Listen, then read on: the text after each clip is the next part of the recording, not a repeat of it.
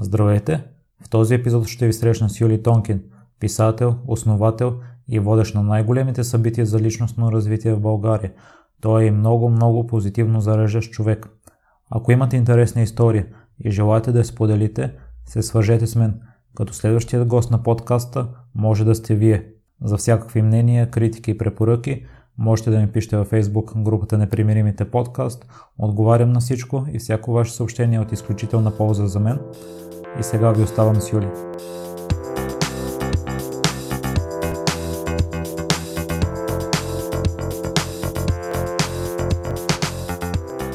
Здравей, Юли, и благодаря много за бързата реакция. Здрасти, Миро, благодаря за поканата. А, нека да кажем, че се чухме вчера и аз имах предварителни планове за днес, но другия вариант беше да го отложим може би за месец или след два. И тогава се сетих, че трябва да приемем възможностите и да действаме. Точно и така. ти казах, че може да променим живота си само за секунда. И реших да направя малък компромис, но за това ще говорим по-натам в нашия разговор. И реших да дойда на среща днес. Моите приключения с книгите за себе усъвършенстване започнаха в края на 2012, когато ми дадоха да прочета две книги на Робин Шарма. И аз а, бях впечатлен от тях и след това си купих и останалите 8 негови, но като че ли нямаше такъв голям ефект а, в мен тогава. Бяха много увлекателни, много интересни, бях на такава вълна, че си взимах и от други автори книги за себе съвършенстване, но останах само с четенето, може би. Сега като се замисля, най-ценното нещо, което научих от книгите му, беше да стана добър слушател. И ти мисля, че споделяш, че мотивацията трае около две седмици. Това семинар не случайно е в средата на януари. А какво трябва да направим, е, да кажем, от февруари? Мотивацията всъщност, здравейте на всички, радвам се, радвам се, че имам възможност да, да стигна до вас. Казвам се Юли Тонкин, писател, основател и водещ на най-големите събития за личностно развитие в България. Какво за мен е мотивацията? За мен мотивацията не трябва две седмици, за мен мотивацията трае буквално няколко минути. И ако в тези няколко минути, докато сме мотивирани, не предприемем някакво конкретно действие, тя се изпарява. Тоест, мотивацията за мен е емоционално състояние, в което ние имаме така наречената емоционална инерция. И ако не поемем чрез нашата сила тази инерция, тя се изпарява. Ако изчакаме ден, два, три, пет, две седмици, 10 седмици, 10 години. Колкото повече чакаме, толкова повече намалява мотивацията ни. Така че всеки път, когато усетим този импулс вътре в нас, че ни се действа, че искаме да сме продуктивни, че искаме да сътворим от нищо нещо, че искаме да дадем някаква стойност на обществото, на хората или на себе си, тогава трябва да започнем да действаме, да започнем да правим нещата, които си мислим, защото много често ние чакаме. И някои хора наивно си мислят, че ако отидат на един семинар, независимо дали е мой или на някой друг, това нещо ще ги мотивира. За мен мотивацията е като къпането. И въпросът е, да, някои хора са изключително добри в това да се пазят много, след като се изкъпят да не се нацапат. Но колко време ще се пазиш? Ден, два, три, седмица? Браво! Въпросът е не да се пазим да не се изцапаме след като сме се изкъпали, а да се къпем непрекъснато, да се къпем всеки ден. Аз понеже тренирам активно, се къпя по няколко пъти на ден и това за мен трябва да е мотивацията. Мотивацията е като мускул и колкото повече се къпеш, колкото повече развиваш този мускул и колкото повече действаш, толкова повече ще си мотивиран. Така че най-важното нещо е да предприемаме действия, защото без действия прекрасните книги на Робин Шарма или други такива книги, те единствено действат, когато ти предприемеш действия. Знанието е потенциална сила. Това искам да кажа. Знанието е потенциална сила. Ако не се приложи с действие, ако те не работят в синергия, знание плюс действия, ако те не работят в синергия, не получаваме желания резултат. Така че действието за мен е най-важното нещо. Именно заради това в всичките ми събития изключително много залага действието. Не е толкова лекционна част, в която аз обяснявам какво трябва да се прави, точно обратното. По-скоро хората действат, движат се, скачат. Да, отстрани изглежда много странно за хората, които не са били и гледат само частични кадри в интернет, но истината е, че именно това действие, движението е живот. И когато се движим, когато действаме, ние в крайна сметка постигаме мечтания живот, за който винаги сме желали да живеем. Да, съм съгласен с теб, че мотивацията, примерно, е до време но трябва да сме дисциплинирани според мен. Точно така. Защото може да сме мотивирани един-два дни и ако предприемем действието, мисля, че след това ще продължим и за в бъдеще. Точно така. Повечето хора правят една основна грешка на Нека, нека вземем за пример за тренировки. Защото е болна тема за, за много хора. При тренировките какво случва? Повечето хора а, очакват да им дойде да тренират. А, трябва да го усетя. Ами, виж какво? Истината е, че в две трети от пътите няма да го усещаш. Преди два дни а, кляках, кляках тежко и правих мъртва тяга. Последното нещо, което ми се правеше днес е да бягам. Може би предпоследното е да бягам, а другото нещо, което изобщо ми се правеше е рано сутрин. А, днес, понеже карах майка ми до летището, станах в 3 сутринта и си взех леден душ. Това бяха двете неща, които тотално не ми се правиха. Смисъл, изобщо не усещах да си взема леден душ и изобщо не усещах да излезна в планината с брутална мускулна треска от тежки клекове и мъртва тяга да бягам. Всяка стъпка ми се струваше все едно някой брутално, все едно ме прострелва някой в кръка. Обаче въпреки това го направих. И точно това е свързано от това, което ти каза, дисциплината. Защото когато човек се дисциплинира, не да чака да усети кога му се тренира, не да чака да усети кога а, да напише следващия ред в книгата си. Много хора ме питат, а, Юли, как успя да напишеш за година и половина три книги? А, каква е тайната? Откъде черпиш вдъхновение? Е, аз казвам, какво седа и гледам а, гледката тук, как парашутистите скачат от Витоше. Ми не, всъщност блокираш си определено време, сядаш и гледаш празния лист. И повярвай, когато седиш и един час гледаш празния лист, със сигурност ще напишеш едно изречение. Най-хубавото нещо е, че когато напишеш едно изречение, идва следващото и следващото и следващото. Тоест, много хора в днешно време са се, буквално са се разглезили, защото живеем, ние сме едни от най-големите късметли в света, според мен. Ние живеем в най-прекрасното време, където най-голямото оплакване ни е, че градинара ще закъснее с една седмица и виж, имам две глухарчета в двора, какво е това нещо. Тоест, ние живеем във време, където хората се оплакват за неща, за които хората в миналото това са били най-големите им мечти о, колата ми 360 коня вече не ми стига достатъчно. А вече не е достатъчно бърза, трябва ми 500 коня. Така че време е да осъзнаем всъщност какъв невероятен живот имаме. Само телефона, който държим в ръката си е нещо, което преди няколко стотин години кралете кралете не са имали една хиляда от това, което ние имаме днес. Така че е време да бъдем благодарни, да оценим колко много имаме и колко много сме и с какво изобилие навсякъде сме заобиколени и хора, информация, абсолютно всичко. И да приложим това нещо в а, живота ни и да бъдем достатъчно дисциплинирани, че не да тренираме само когато ни се тренира, защото истинската сила идва когато не ти се тренира, а, и въпреки това го направиш. Истинската сила идва когато ти се пушат цигари и ти се пие алкохол, но си кажеш, знаеш какво, всъщност аз съм изморен по-добре да си легна. Така че тогава идва истинската сила, когато ти започнеш да контролираш най-силният инструмент в човечеството, нашият мозък, а не да се оставаш той да контролира. Аз бих добавил, един от моите любимци, Рич Рол, също има такъв предаване. И, да. Чета книгата му, между Много готин. Ти наистина обичаш да бягаш. Да, да. След това ще засегнем тази тема. Супер. И гостувам му победителката от Бостонския маратон през тази година и тя съветва, че просто трябва да отидем на стадион и да се покажем израза на английски. Може да не Точно така. Да, хората казват, че 80% от успеха е just, uh, uh, просто, просто да се покажеш, просто да бъдеш там, просто да отидеш. Така че това, което съветвам хората е, ако ви е тегаво да тренирате, не тренирайте. Отидете в фитнеса. Защото познавам много малко хора, които отиват в фитнеса и не тренират. В смисъл, ти когато стигнеш до там и вече си там, е много трудно да не тренираш. Така че просто просто отидем. Бер Грилс също прилага въпросен номер, но той добави, че започва действието и го върши няколко минути и след това има право да се откаже и в над 90% от случаите Точно така. Точно така. Обикновенно, когато Обикновено повечето хора чакат да им дойде някакъв импулс, за да започнат нещо не разбират, че същата връзка има и на обрат. Това, което каза Бергерус, когато започнеш нещо, много скоро идва импулса. Не случайно е поговорката, че апетитът идва с яденето. Защо? Защото е така. Може да не си много гладен, обаче когато ти замерише на тази твоя любима вкусна храна, о да, веднага се случва нещо различно. Така че започнете от някъде. Много хора ме питат какво е призванието ми, каква е мисията ми. Пробвай различни неща и някъде ще си толкова запленен, че дори ще забравиш, че търсиш какво ти е признанието, защото непрекъснато ще правиш това нещо. Юли, искам се да те върна и за кариерата ти в, в покера. Да. А, ти споделяш, че причината, поради която си успял, че си фанатизирал, а това необходимо ли е за всяка сфера? Точно това си говорихме с, с Ники, с един приятел преди малко, че всеки човек има различен подход. И ако кажа, че е много хубаво човек да е пълен фанатик и буквално не само да живее това, което работи, а да го диша, това ще бъде моята истина.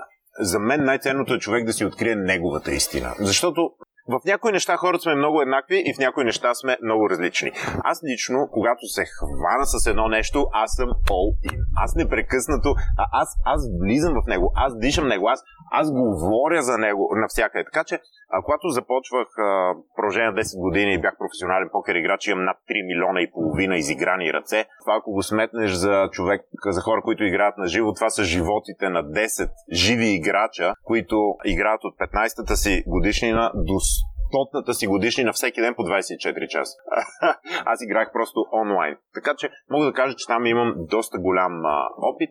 А, с покера също така изградихме и общество в България. Имахме бизнес свързан с това нещо. Това, на което ме научи покерът и това, което разбрах е, че когато човек е наистина изключително отдаден на нещо, и когато, както се казва тази поговорка, че ти трябва 10 000 часа, за да станеш наистина много добър, за да станеш майстор, Всъщност, когато си фанатизиран, тези 10 000 часа ги правиш много по-бързо. Първото нещо, което разбирам, когато хората ме питат дали ще успеят в нещо, аз всъщност никога в главата ми съм нямал съмнение дали ще успея. Смисъл, това, това, това не, никога дори не съм се сещал да се замисля дали няма да успея. Тоест в покер много хора казаха, е, това е много рисковано, няма да стане то. Най-вероятно ще си загубиш къщата, парите, всички ще те намразят, ще се пропиеш, ще се пропушиш, ще убиеш човек заради него и всякакви такива неща. Аз си казах още от първи, аз преди да знам правилата. Аз не знаех правилата на играта и си казах, аз ще съм професионален покер играч и ще съм един от най-стабилните покер играчи в света, не в България. И в моята глава, в моята глава нямаше абсолютно никакво съмнение. Тоест, аз не съм си мислил, ами ако не стане, аз нямах време да си мисля какво ще стане, ако не стане. И когато човек е толкова обсебен от една идея, е много трудно да не се получи. Може да не стане веднага, може да не стане днес, може да не стане утре, може да не стане след седмица, обаче за мен няма значение, защото за мен времето е фикция аз така или иначе го живея това нещо, така че това е моят живот. И затова толкова бързо станах успешен в покера. А, още на третия месец имах ученици. Аз, между другото, съм един от хората в България, които са имали, един от хората, които са имали най-много ученици в България в покера също така. За мен много по-бързо се учи, когато ти буквално дишаш това, което учиш. Тоест, когато напълно влезнеш в, в нещата. Утре заминавам, между другото, на спортен лагер и ние 4 дни 4 дни с над 50 човека ще сме на морето и ще имаме по две тренировки на ден. Ами, като се замислиш, аз ще правя това непрекъснато. Тоест, аз 4 дни съм това. Аз 4 дни съм професионален атлет. Това не значи, че съм професионален атлет, но от моята глава съм. И ако 4 дни си професионален атлет, ти, ти можеш леко да вкусиш, много леко да вкусиш какво е това чувство. Също го направих, когато преди 3 години се състезах на републиканското първенство. Аз обичам, когато правя нещо, да влезна в дълбочина на републиканското първенство изобщо не беше лесно. Подготвях се една година, тренирах всеки ден по 3 часа. дисциплината ми беше 400 метра спринт. И много хора казаха, е, ти си прекалено стар за това. Пусни се при ветерани, така ще се стезаваш с мъжете. Аз казах, тренер, не знам какво ще направят другите, но аз със сигурност ще ти донеса медал.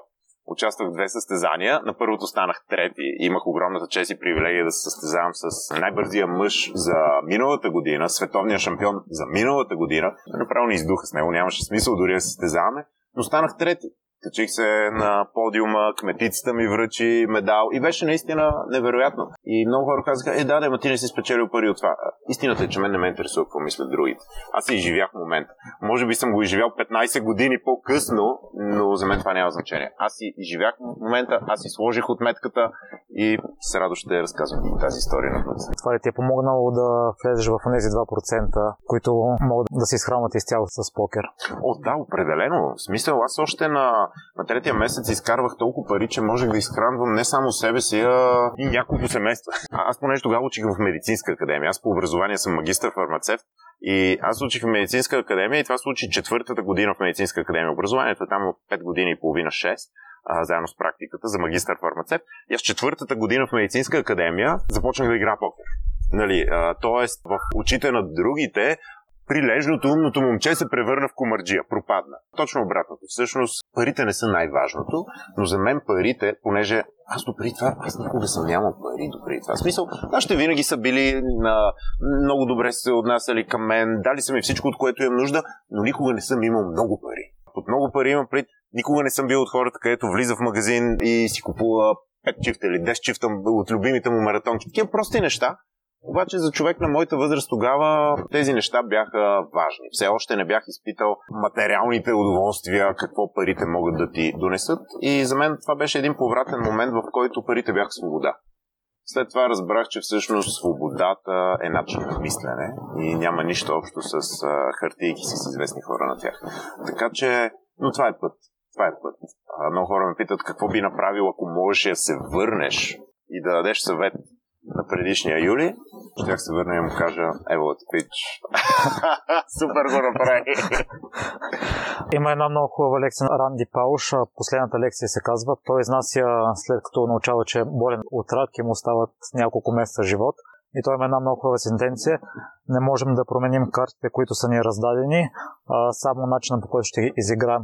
Точно така. Какво би се посветва хората, на които им се падне седмица и двойка, което не е цялата ръка покера? На хората, на които им се падне седмица и двойка, всъщност в покера, покера е игра, която изобщо не е свързана с карти. Тя изобщо не е свързана с карти. Тя е свързана с човека срещу теб. Тоест, твоите карти м- имат всъщност малко значение най-голямо значение има. Повечето хора всъщност си мислят, че най-голямо значение имат картите. Е, грешка. Вече хората, които така знаят играта и са по-съзнателни, си казват, по-голямо значение има опонентът ти.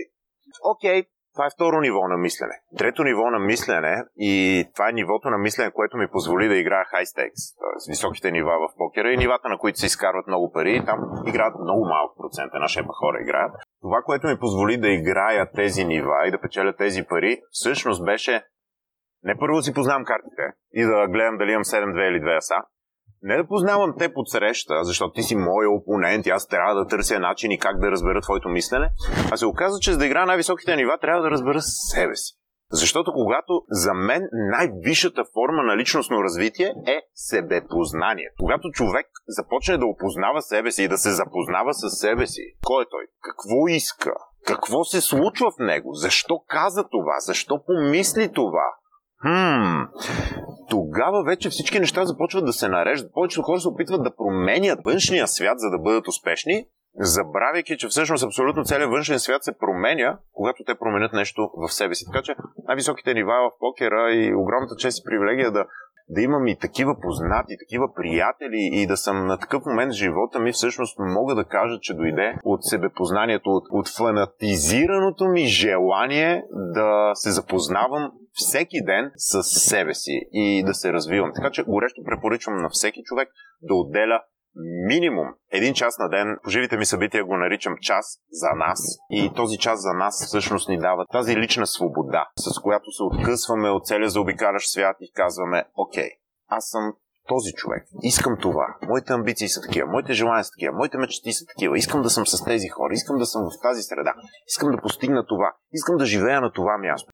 Искам да давам на хората. Тоест, когато човек дефинира много такива неща за себе си и едновременно разбере, че не ги дефинира за да се сложи в котика и да се определи като фармацевт или заболекар или а, коуч или мотиватор или писател или каквото и да било, разбира, че е истински свободен. А Юли, във връзка с мечтите, според теб трябва ли да правим компромиси с тях? Аз ще ти разкажа моята история. Работя работа, която не е стандартна, графика варира, т.е. всяка седмица е различно. Имам фикс идея свързана с бягането и... В смисъл не убиваш хора, нали? Добре. Фикс идея свързана с бягането и докато не я изпълна, просто вътрешно няма да съм спокоен и щастлив. А сега наскоро започнах да записвам и такива предавания. Сега вече ми е интересно, сега вече трябва да споделиш каква е фикс идеята. И първата е една основа да пробявам маратон за под 3 часа. Много те мрази едновременно, много те обичам. Чули го? Чули го какво каза? Добре.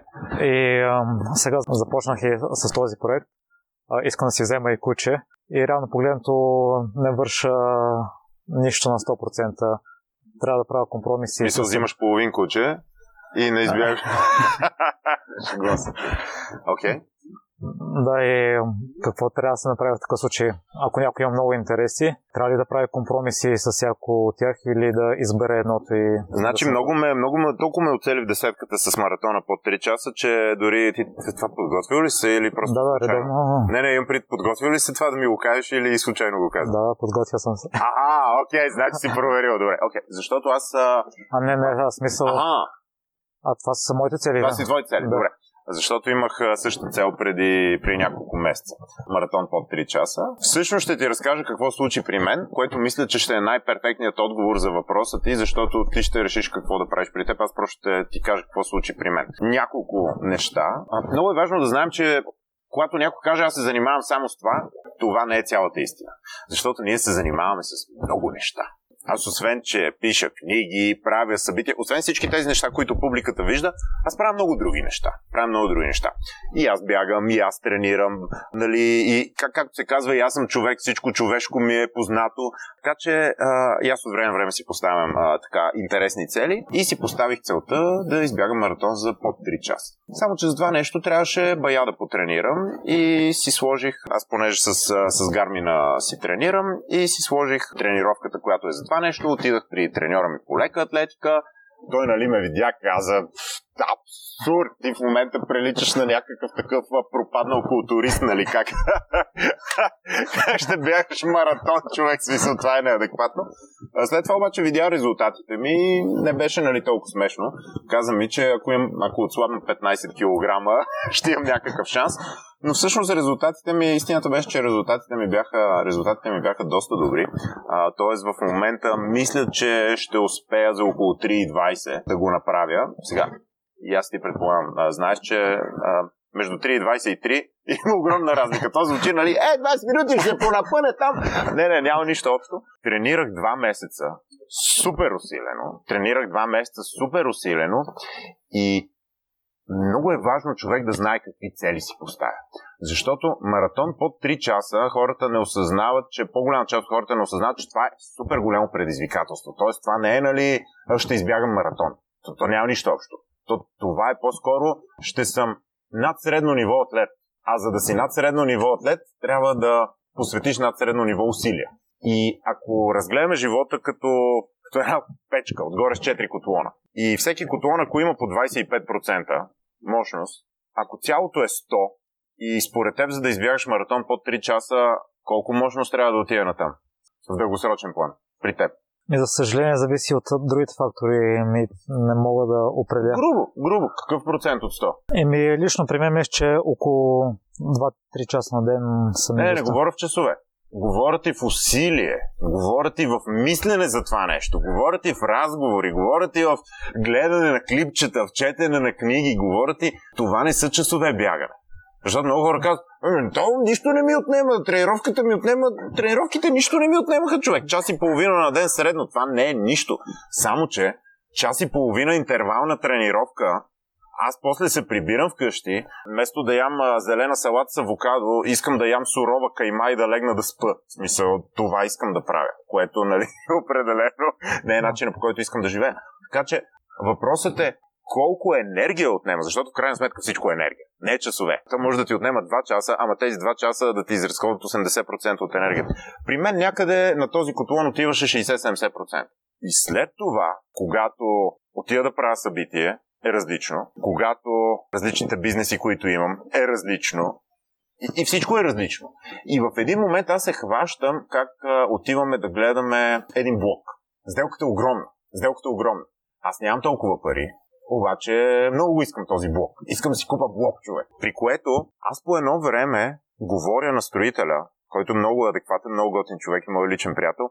И аз вместо да му говоря за детайли по сделката, аз му обяснявам за каданса ми. И, и той такъв седи неразбиращо ми казва какво е каданс. Аз викам, какъв човек ти не знаеш какво е каданс, бе, човек? В смисъл, ти, ти сега ще кажеш, че нямаш и, и колан за бягането. Викам, аз не бягам. Викам, и то няма смисъл си говоря. Тоест, аз толкова много влизам в сферата, това, което ти казах, че се фанатизирам в някаква сфера, че аз изключвам всички други сфери. Счетоводителката ми, примерно, ми звъни и три дена ми звъни. Аз не вдигам телефона, защото аз си мисля за тренировките. И накрая се оказва, че е трябвало да я вдигна. така че въпросът е, ние може да правим всичко. Въпросът е дали искаме, нашето желание, дали, защото ако правим много неща, ние ще светим като кружка. Ние пак ще осветяваме стаята, но ще светим като кружка, защото светим навсякъде. Ако искаш обаче да си изключително велик в едно нещо, тогава си насочен като лазер. Лазера стига, може да стигне на километри, кружката може да стигне в стаята. И това не значи някой казва, о, значи трябва да сме лазери. Не, не трябва да сме лазери. Може да правиш каквото искаш. Може да си балансиран и да светиш навсякъде.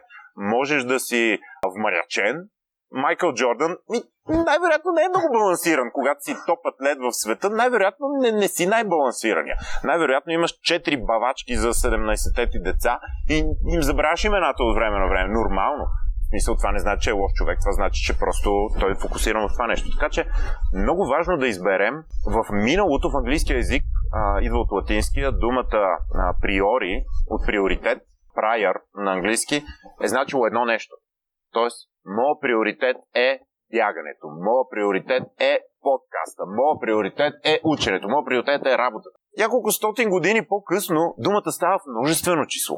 Моите приоритети са 17 нещата до лист. Еми нормално е да не сме много добри, не защото ние няма как да изградим това, за което ти говори в началото. Няма как да изградим дисциплина в хиляди различни неща. Защото и е важно да знаем. На първо място ми е, ако на първо място ти е бягането, а, в момента се измислям, а, ако на първо място ти е бягането, на второ място ти е подкаста, а на трето място ти е работа.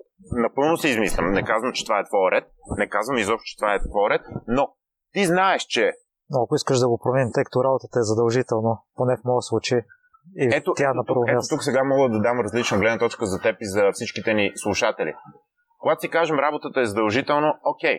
Как Като мога време. да направя така? Да, да, окей, като време. Работа от колко до колко е? Не, всеки път е различно. Да кажем, за да е по-лесно на слушателите, да кажем работата от 9 до 5. Много хора казват, е, дадем работа на първо място, защото е задължително. Много просто. Лягаш си в 9 вечерта, за да можеш да станеш в 4-5 сутринта. Това не значи да крадеш от съня си.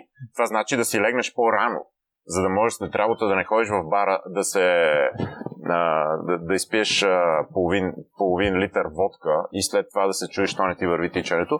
Лягаш си рано и ако тичането ти е първия приоритет, нека предположим, че бягането ти е първия при, приоритет, лягаш си рано и първото нещо, което правиш сутринта ти е приоритет. Бягане. Там си изразходил огромното количество енергия и след това на работата ти си на, ти си на изпарение. Ти присъстваш там, доста по-неадекватен си. И това нещо се случи, когато тренирах и за републиканското. Аз след един часа на обяд, когато ми бяха тренировките, с Юлката може да си говориш преди на общи приказки. Така че е много важно да степенуваме. Ако семейството ни е на първо място, ако работата ни е на второ място и спорта ни е на трето място, в живота ни ще идват избори, които ще са дали да прекарам време с, а, с сестра ми, с детето ми, с а, майка ми или когато човек искаш, или да отида да бачкам. И когато ти си ги поставил, ти знаеш кой ти е приоритета и знаеш кое е по-важно от другото. А, вчера един такъв пример. Аз много обичам да играя компютърни игри. Обожавам да играя стратегически компютърни игри. StarCraft игра от 20 години, огромен фен съм. Играя си играта и Бени дойде и супер щастлива. Супер щастлива каза, ела ти покажа нещо, ела ти покажа нещо. И аз обикновено не бих направил това нещо да излезна от игра, за да дойда тя ми покаже нещо, обаче тя беше толкова щастлива, че аз изобщо натиснах Alt F4 и затворих играта. Защо? Защото тя ми е по-важен приоритет от играта. Така че е много важно да степенуваме приоритетите, за да може да взимаме решенията автоматично. Радвам се, че те накарах да се замислиш. Да, на мен работата ми е предимно след обяд, т.е. първото нещо, което правя е бягането но просто енергията, която изразходвам на работа или подготовката, която трябва да направя за записите и след това едитването също отнема време. Как можеш да го направиш без да отнема време? Теоретично да не ги едитвам, но...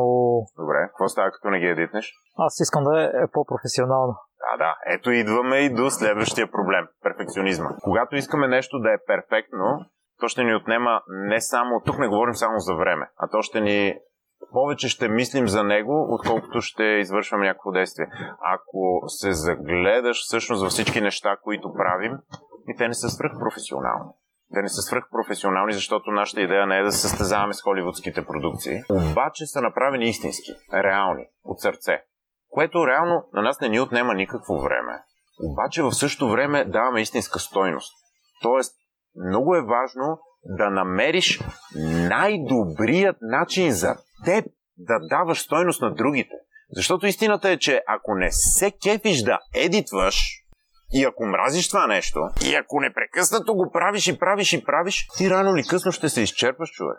Така че намери си начина по който е автентичен за теб. Много хора се сравняват, е, да, да, ама Джо Роган не ги прави така.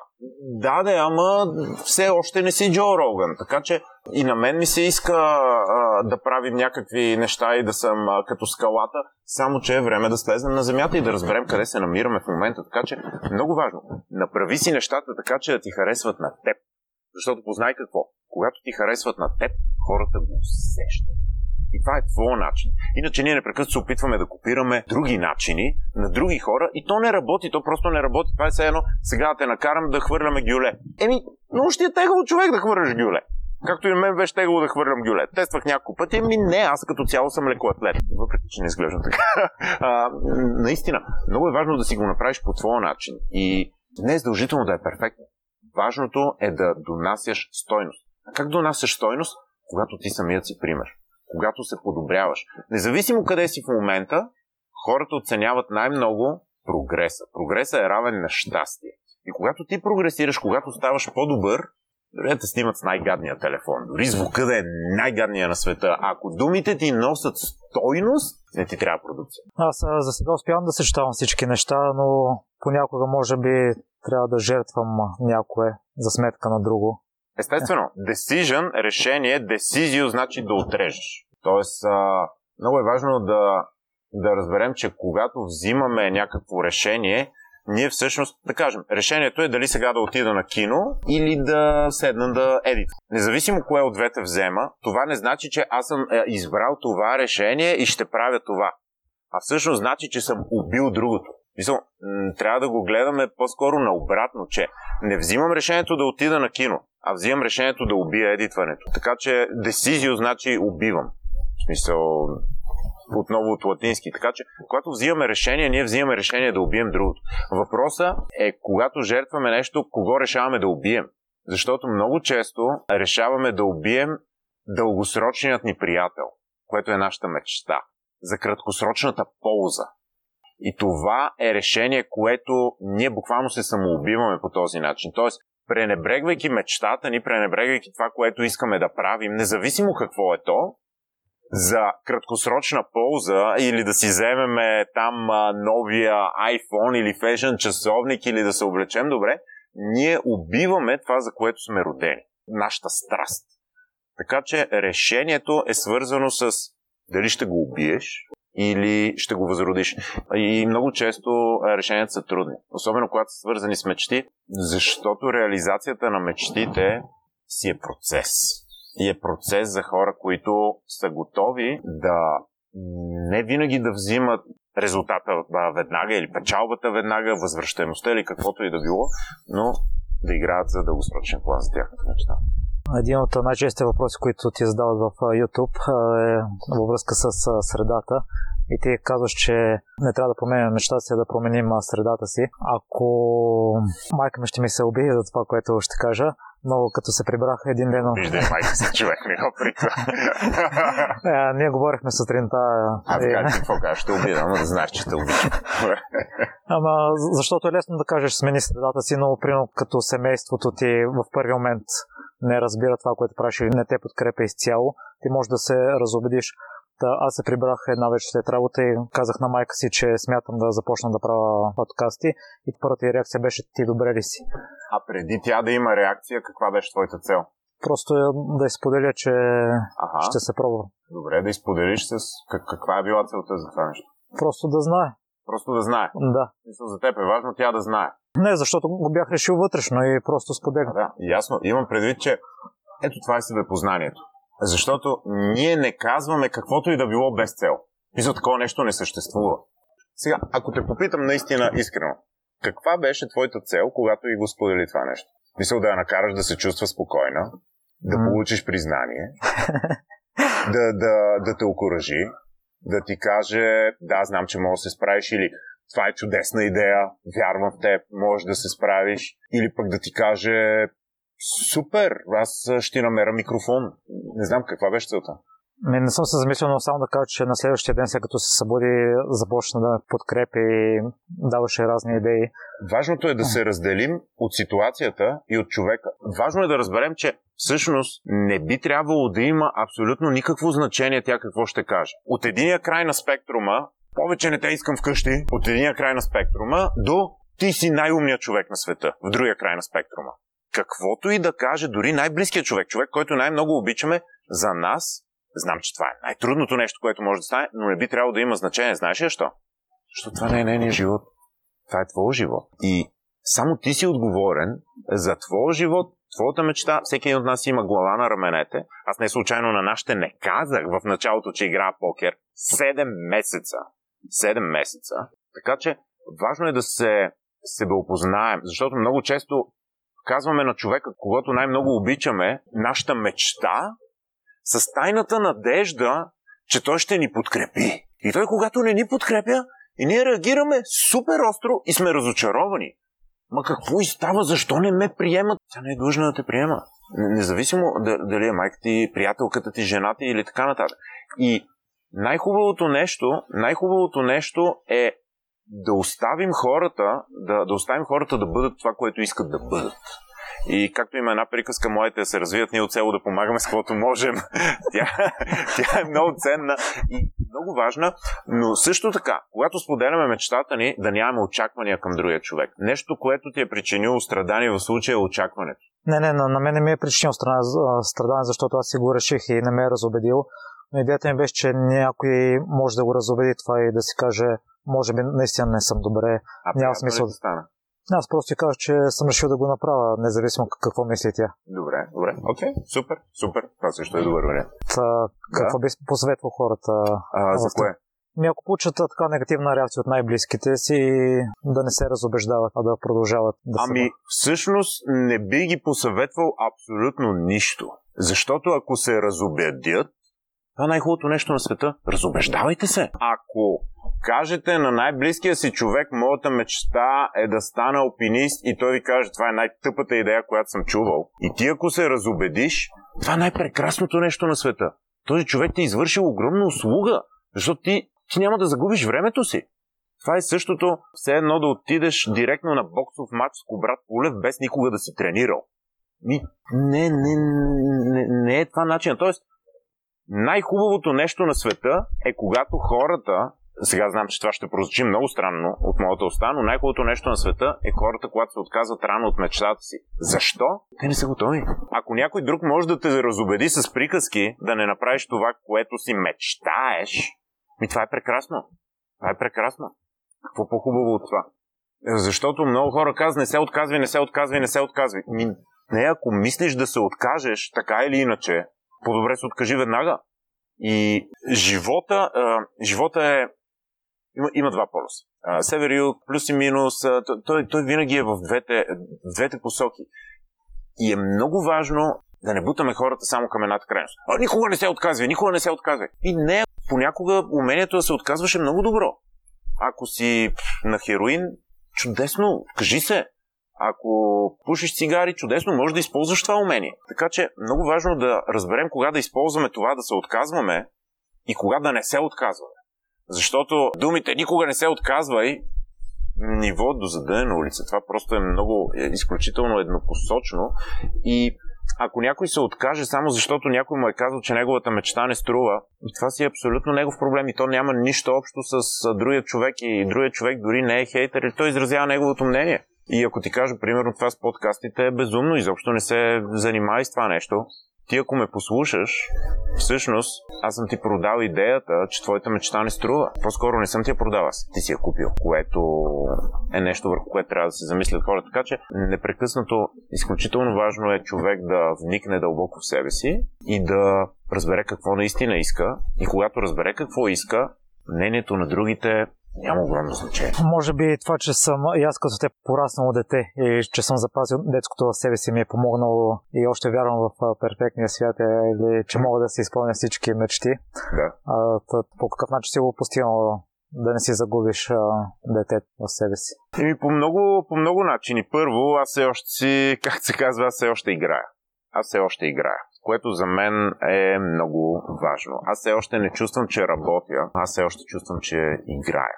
И за мен това е много важно. Това винаги е било като моя пътеводна светлина. В смисъл да се захващам с нещата, които са ми като игра, а не като работа. За това нещо човек трябва да си отговори на три изключително важни въпроси. Първият въпрос е защо? Защо правя това, което правя? И този отговор може да си го дадеш само ти. Не може никой да ти помогне. Нито Юли Тонки, нито който е било друг. Първият въпрос е защо? Защо правя това, което правя? Защо искам да бягам маратон? Ще ти кажа моя, моята причина защо исках да избягам маратон под 3 часа. Еми защото на рейс предиктора, едно нещо, което ти казва в сегашната ти форма за колко можеш да избягаш, пише 3.11. И аз си казвам, е 3.11, аз ако се понапъна малко, ще го направя за 3. След това се оказа, че трябва да правя обеми между 150 и 200 км на седмица, заедно с доста така силови тренировки, интервални тренировки, за да вдигна скоростта си. И после изведнъж разбрах, че аз трябва да се превърна от това, което правя в професионален бегач. И да сваля между 12 и 15 кг, което изобщо не ми се правеше. Така че просто се отказах. Два месеца тренира, за тези два месеца станах в потрясаващо добра форма. Просто се отказах. Просто отказах. Един ден се събудих, трябваше да бягам 2 часа и половина, което за мен са около 30 км. Бях на морето. Вече малките ми пръсти на двата крака толкова много ме боляха, че бяха придобили някаква така странна форма на ченгел. И си казах просто, аз не искам да живея по този начин. И тази цена за мен е прекалено висока. И аз не съм готов да я платя. И просто се отказах и ми беше много хубаво и не съжалявах за това. Така че първият въпрос е защо? Защо правиш това, което правиш?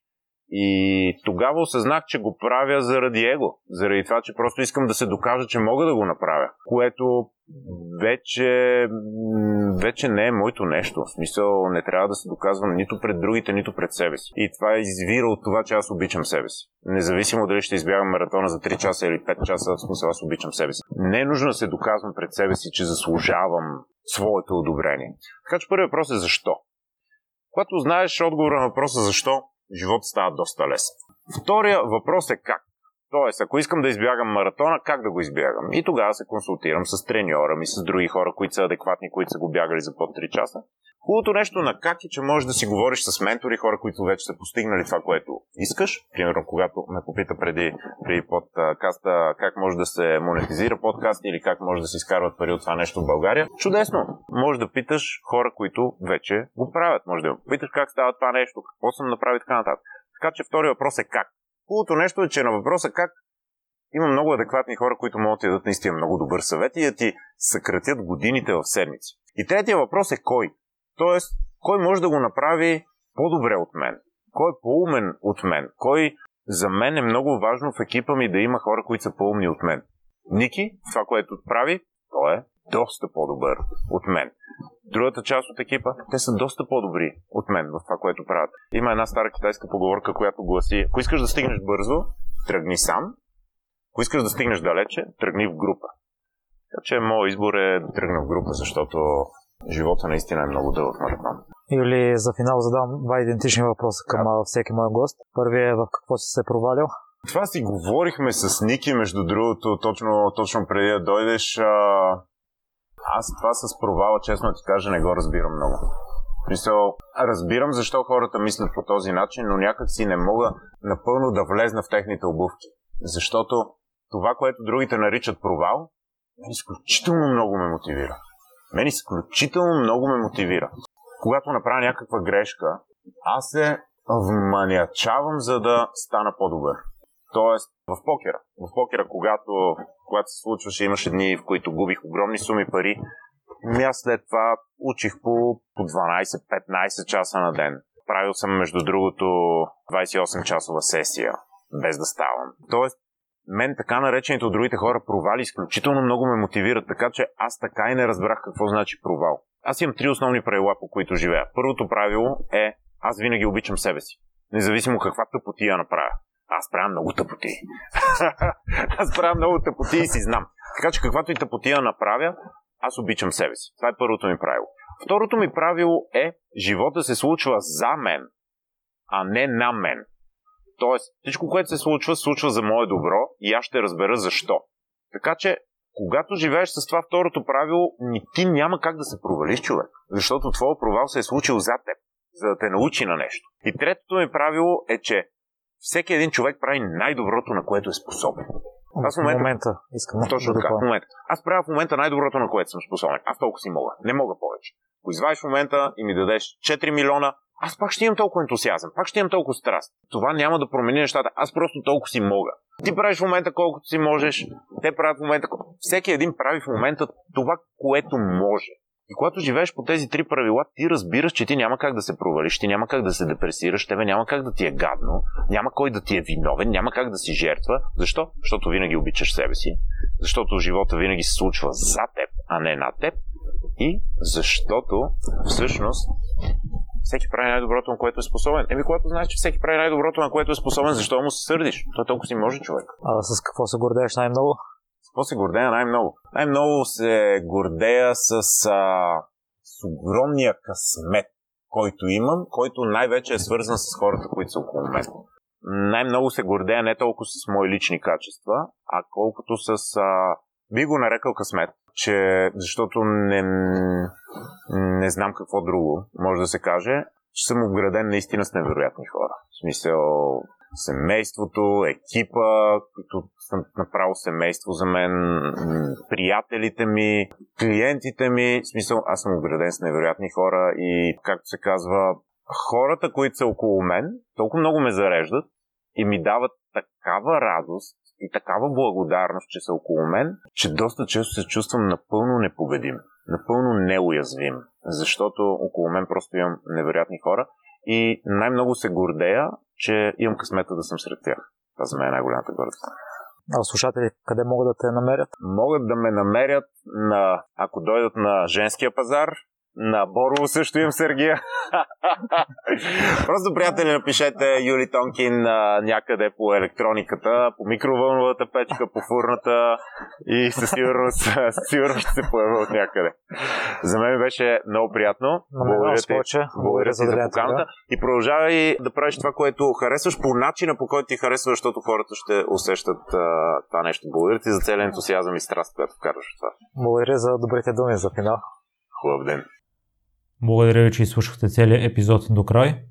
Още веднъж, за всякакви мнения, критики и препоръки, можете да ми пишете във Facebook групата Непримиримите подкаст. Всяко ваше мнение е изключително важно за мен.